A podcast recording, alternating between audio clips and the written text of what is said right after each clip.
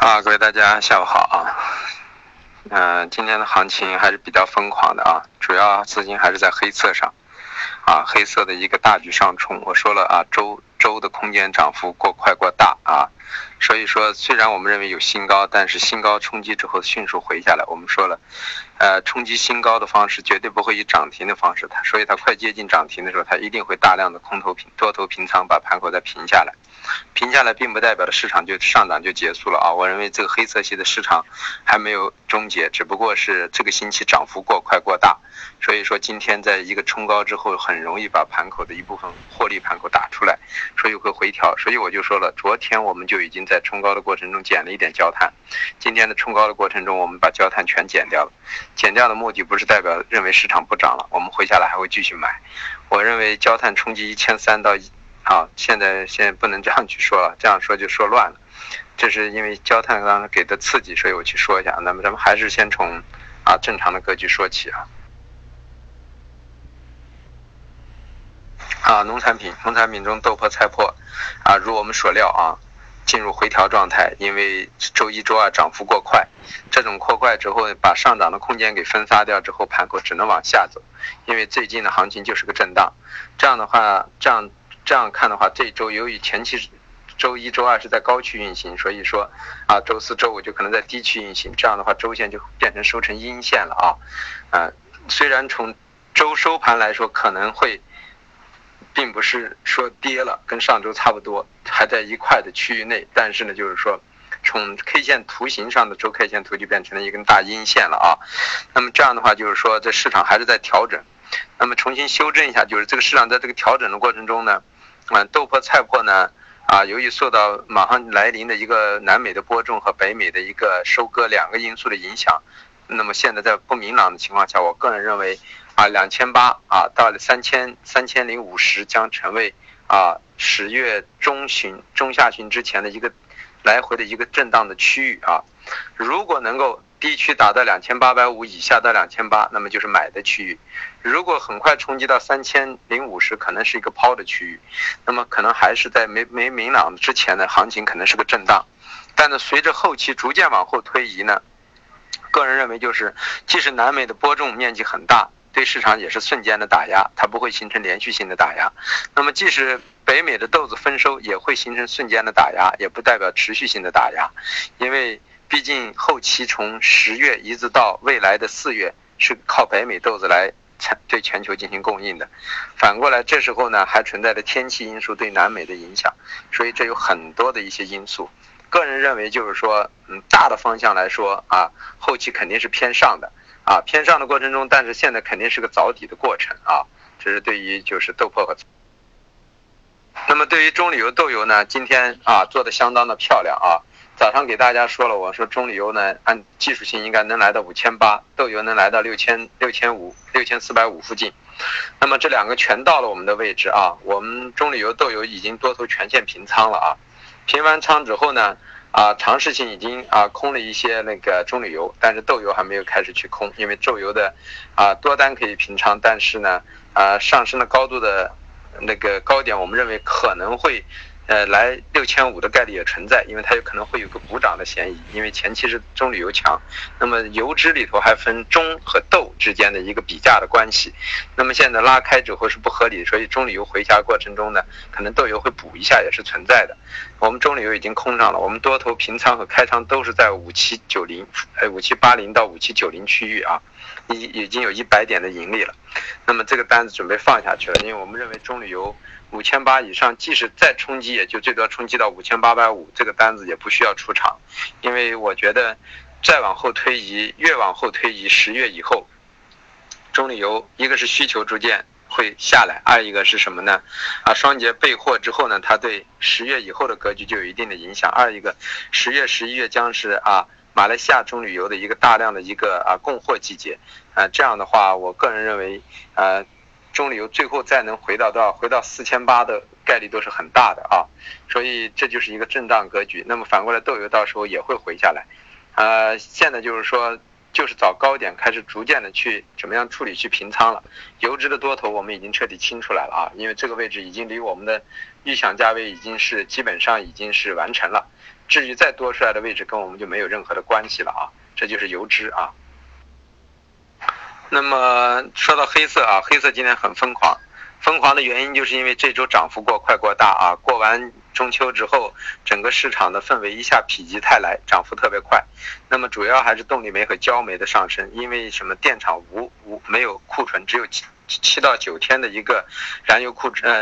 库存。可是呢啊，10月份呢对于北方来说已经开始进入供暖的季节啊，那么这样的话就会有很大的影响。所以说基于这种情况，就是说对动力煤的支撑很强，那么带动了焦煤，焦煤带动了焦炭，这么一种关系。然后同时呢啊，虽然现在就是说钢厂的货很多，但是由于呢按比价的关系，就是钢厂还是有很大的利润，所以还是在生产。那么对焦炭来说它又没有库存，所以焦炭也是有需求的，这就造成了一个上升。同时呢焦炭我说了是一个小品种，它是上涨跟着动力煤焦煤走，下跌呢跟着铁矿螺纹走的一个啊没有个性的啊活性的一个品种，是这样的一个因素啊。但是我们认为焦煤焦炭动力煤没有走完啊，动力煤冲击5500以上的概率很高啊，焦煤冲击1000的概率是很高，然后焦炭冲击1320、1350的概率都是存在的啊，所以理论上都是可以的。所以我们认为回下来还是买点，但是这一周涨幅过大啊，今天冲高带回落，就相当于从盘口上看等于今天没有涨没有跌啊，为什么涨幅全部都被抹杀掉了啊。反过来铁矿石也是这样，本身我们让大家背靠406去买铁矿石，但是呢今天一下就把我们想买的一个压力位就给冲击掉了。那么425附近本身就是铁矿石的一个压制带啊，425一带，所以这样造成就是说暂时在这个位置呢先观望一下，因为这个星期呢已经黑色系涨幅快过大，所以我认为明天还是在这块区域休整啊，不太会出现大幅性上升，但是后期还是存在涨幅的空间啊。反过来这里头我说了，可以背靠去买铁矿，可以背靠去买螺纹，可以买焦煤、买焦炭、买动力煤。唯一一个品种我说让大家不要去买就是什么？就是螺纹钢。我说如果啊，像我们昨天螺纹钢就止损掉了啊，80以上就得止损，止损完了之后呢再补回来。我给大家说了，上来再空，在哪里空啊？220到2250一块区域啊，2320到2350一块区域。那么今天在这个位置又给我们机会了，所以说做单一定要主动去做，怎么样去做啊？要处理好单子，做错不要紧，处理单子处理好了就很好啊。空在75打到4级5级我们都不走，那么挣20多点不走，下来反而亏了10个点左右走，8个点10个点。那么你在这走掉之后觉得吃亏了吗？哎，不吃亏，你现在在高位空回来，现在也没有吃亏，对吧？但是如果你不走回不来怎么办呢？这就是问题所在。所以说但是呢去做一定要做什么弱的品种，所以空只能空螺纹啊。为什么焦炭动力煤啊焦煤往上拉的过程中，我们为什么觉得到高区了平了多头不敢空呢？因为你把握不住这下空的节奏，虽然你觉得这个位置已经很高了，随时也会回调，但是回调的稍有停顿的节奏你把握不住，你就会很害怕。但是呢对于安全的品种、弱势的品种，你去空了之后它的停顿你也不用恐惧。所以说敢空螺纹啊，不一定敢空动力煤和焦煤。虽然今天动力煤焦煤冲高之后也是进行了大幅的回落，但是这个节奏是现在才知道是这样的，但是在盘中间的时候并不知道会出现这种回调，但是你只知道冲到这个位置啊，就应该把多头先出一出，因为这周涨幅过大了，这就是黑色啊。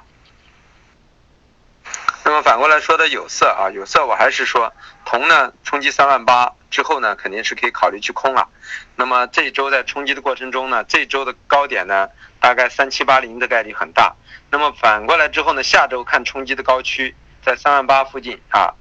看它的动能形态啊，可以考虑去做空，还是反弹做空为主流啊，因为毕竟大的经济格局不好。那么锌和铝呢啊就不一样了。锌呢我个人倾向于就是说啊，现在整个的过程呢就是一个四浪的一个调整，四浪调整，现在到时周末我就给大家讲怎么四浪中的又细分的 ABC 啊等等这些。那么在这过程中现在刚好是一个调整波，我们预测的高点18160昨天已经见了，那么今天我给大家说了，如果能够见到18050附近就再去空。那么见到了没有？见到了18045。那么在这个位置空的单子就不用去恐慌，为什么呢？我们认为去打击17500的概率啊会在下周会来临的。一定会下来的，所以铝呢还是要空，因为这一周呢和这个月呢铝啊这一周呢是偏上，但是这个月是偏下的啊，所以啊锌就可以继续空。反过来铝呢也是这样，铝我们说了要冲击啊12250到12300-350一带，那么今天到了没有？到了，在这个位置我们已经开始尝试性布了一些空头，因为什么呢？我们认为它一个五浪上升完成之后，它是一个 ABC 的调整浪，那么现在 ABC 调整浪刚刚才开始运行 A 浪中的一个调整波，现在是 A2 浪的一个调整，那么这个 A2 浪调整之后呢，我们预计的高点大概可能就在375附近，如果在明后，当然这一周是偏上的，这一周的高点我们认为355有可能就是本周高点了，今天晚上可能啊，铝就会伴随着一个调整行情，因为在这个位置大家就看到了铝没有出现增仓上行，而是减仓上行，说明上升的动啊，我们均价在320-330已经把铝已经空上了啊，锌我们也空上了，所以有空锌有空铝啊，把黑色系的多头全出掉了，出掉之后呢，反过来空又把螺纹钢的空头补回来了，补回来了螺纹钢的空头有锌的空头啊，有铝的空头，这还是要有。但是镍呢，今天冲击的82500呢，刚好是中轴的上沿，在这个位置我们觉得是偏上的格局逐渐越来越强。所以说呢，镍呢回调做多的概率会逐渐加大，但是本周冲到825之后呢，应该盘口进行一下修正了。所以明后天的格局盘口如果能来到8万附近啊，大家可以尝试性开始考虑做点多头，也问题不大啊，是这么一个情况。这是有色啊，化工这里头呢，咱们说了橡胶我已经说了啊，橡胶呢这个多头是一个超级大户，这个大户呢操作风格以凶悍著称，但同时呢，这个大户呢一定是个假的。为什么是假的？他不会去接这个橡胶的实盘的，他只是借着9月交割要往11月扣的过程中呢，啊打了个时间差啊，那么在这个过程中去推那个什么啊，一月的合约是历年来都是一个交割都是一个大的资金，但是他在这过程中如果拉的不上不下的过程中呢，很多人扣完11月的合约之后，并不会拿着这个仓单马上去往1月上扣，它就有一个时间差，所以但这个过程中它不可能在11以前再去往上推，11以前往上推呢，9月的合约呢就已经扣成11月了，那如果它扣成11月扣不了之后，人家很多人如果觉得价格合适就会扣到1月合约上，扣完以后人家把这些货从仓库里拉出去之后，我说了做一个稍微的技术处理啊，一吨花个啊几百块钱，人家直接就把那个什么，把包装一换啊，这相差大了。现在期货现货相差2000块钱，啊，2000块钱他只要用500-600块钱换个包装，他还赚1500块钱。那这个大户是肯定不会要这个货的，他也知道会出现这种情况，所以现在行情都是专业对专业的做法。那么这样的话，他不敢推得太高。所以我说的，从理论上啊，橡胶的本月的高区能够推到138附近，但是呢，推到这个位它必须要在啊下个星期2、3之前结束，所以它今天推到13680，已经到了一个相对的高区，那么它还有一周的时间，这一周的时间就在星期3之前它必须完成，如果它不完成之后呢，这个合约来说，它再往后推，人家就可能会把这个交割的这个货拿到手的这些交割的货，人家会往1月上去抛，所以对它很有很大的压制。所以我们认为就是说，理论上138到这个位置之后，这个位置做多的是要跑了，做空的呢要根据情况来定。但是后期像很多做实盘的人肯定会在这抛现货的，因为最终的结果啊，这个价格是会跌下来的啊。虽然1月的合约的仓单不会太多，但也会下来的，是这么一种情况啊。所以橡胶个人认为是多头可以平仓，然后呢空头呢啊根据情况呢再定。反过来就是说，这里头有一个品种要说，沥青我说了啊，反弹做空，我们今天给的1858，那么最高要1862，那么这就是一个做空，因为随着后期的推移，冬季的来临啊，沥青主要用来筑路的这些用的，所以说它啊需求越来越淡啊，反而对它的下移是有影响的。然后还要说到一个 PE， 今天呢也是冲高之后回落。我们觉得后期的推移的 PP 的格局也是慢慢的会逐渐的是震荡下行，技术上已经给出做空了，但是呢，由于 PE 呢是经常受到中石化和宁波的一个超级大户啊，大家都应该知道做输药的，受它的一个掌控之后呢，市场上总是不是按照一个流畅的节奏去走的啊。所以大家注意一点。然后再说到就是说棉花啊，棉花我已经说了，到了15000这块位置，做多的人想走就可以走一走了。为什么呢？高点大不了冲到151、152，那么反过来回调呢，可以回到回到147到145啊。那么这样的话，100点的盈利去用多少？用400点左右的回调去承担，就有点不合适了。所以可以考虑把仓位都清一下啊。我们是已经清掉了，因为我觉得在15000这个位置再往上冲击啊，最多也就冲击15152了不起了啊。冲到这个位置之后，盘口一定会进行回调的啊。回调了下来之后呢，再冲击啊，再冲击。所以我觉得啊，现在是一个所谓的一个三浪的一个上冲，那么随时面临着呢啊四浪的一个调整啊。那么四浪的调整的话，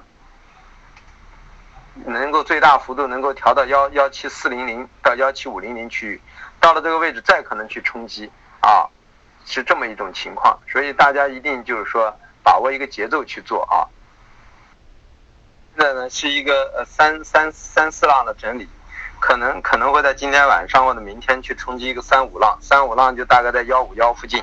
啊。到15150、15130之后呢，这个盘口今天给大家给了一个啊，今天没有给15130啊。那么在这块区域之后呢，盘口就应该有一个下调，那么下调之后呢，应该从15130回到呢15500到15600这一块，14500、14600这块。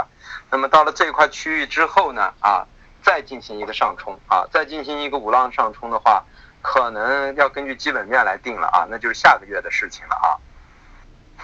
啊，还有给大家说一下啊，豆粕、菜粕这种格局从时间周期上发生一些变化啊，这个位置有可能是一个小的一个上升波的一个完成，上升完之后可能要走一个下降波，这个下降波的时间周期应该要走10到11天，那意思就是说下个星期的5天，那么过完11之后的9号。之后呢，11号开始再运行5天，也就是在10月中旬之前，可能啊豆粕、菜粕都将是一个小的下行运行格局啊。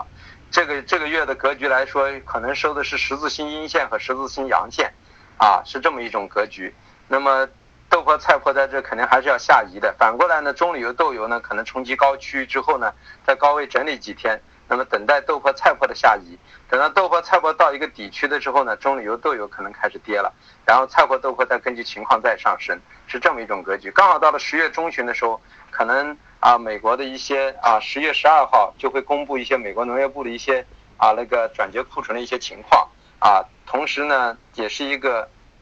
那个南美到了10月份呢，基本上就相当于啊已经豆子的出苗率，可以考虑出苗率的情况了，所以这也是一个影响的问题啊。所以暂时豆粕、菜粕在这个位置，从短期形态有点中性偏下了啊，要么做短空啊，要么就是等待的位置之后呢，去做一个多头。当然，个人认为豆粕、菜粕是可以在这来回去做的啊。那么现在这种格局，我说了，这周偏上，上周偏下，上周偏下，这周偏上，可是这周用2天把高点走出来了，没有往上的可能了，那么最后也是偏下了。那么这样的话运行的话，就是下周开始又是偏下的概率加大啊！我刚才把图形和格局去看了，这是我们所说的期货，一定要懂得什么？先有方案，再去看方案不行了，再修正方案，因为这是个概率市场，这不是你说了算的市场啊！你永远是要跟着市场的客观的去修改你的方案啊！我不知道锦囊群里头的人有多少去准备听波浪理论。啊，如果啊你们想去听的话，我个人认为的话啊，如果想在这个行业啊做得更长更远，我觉得去听一下波浪理论，因为今天很多的东西我都是通过波浪理论进行诠释的，像棕榈油的5800的高点啊，像那个锌呢啊去冲击181之后啊反弹做空，甚至包括今天的高点，如果能来18050去空，那么今天到045，这都是有波浪的影子在里头啊。所以我觉得你们要想啊，在这方面更进一步的提升自己在数方面的技能，我觉得波浪理论呢应该是可以去听的啊。因为如果你们觉得自己基础还很差，那么就从我最开始的课听起，然后再结合波浪理论。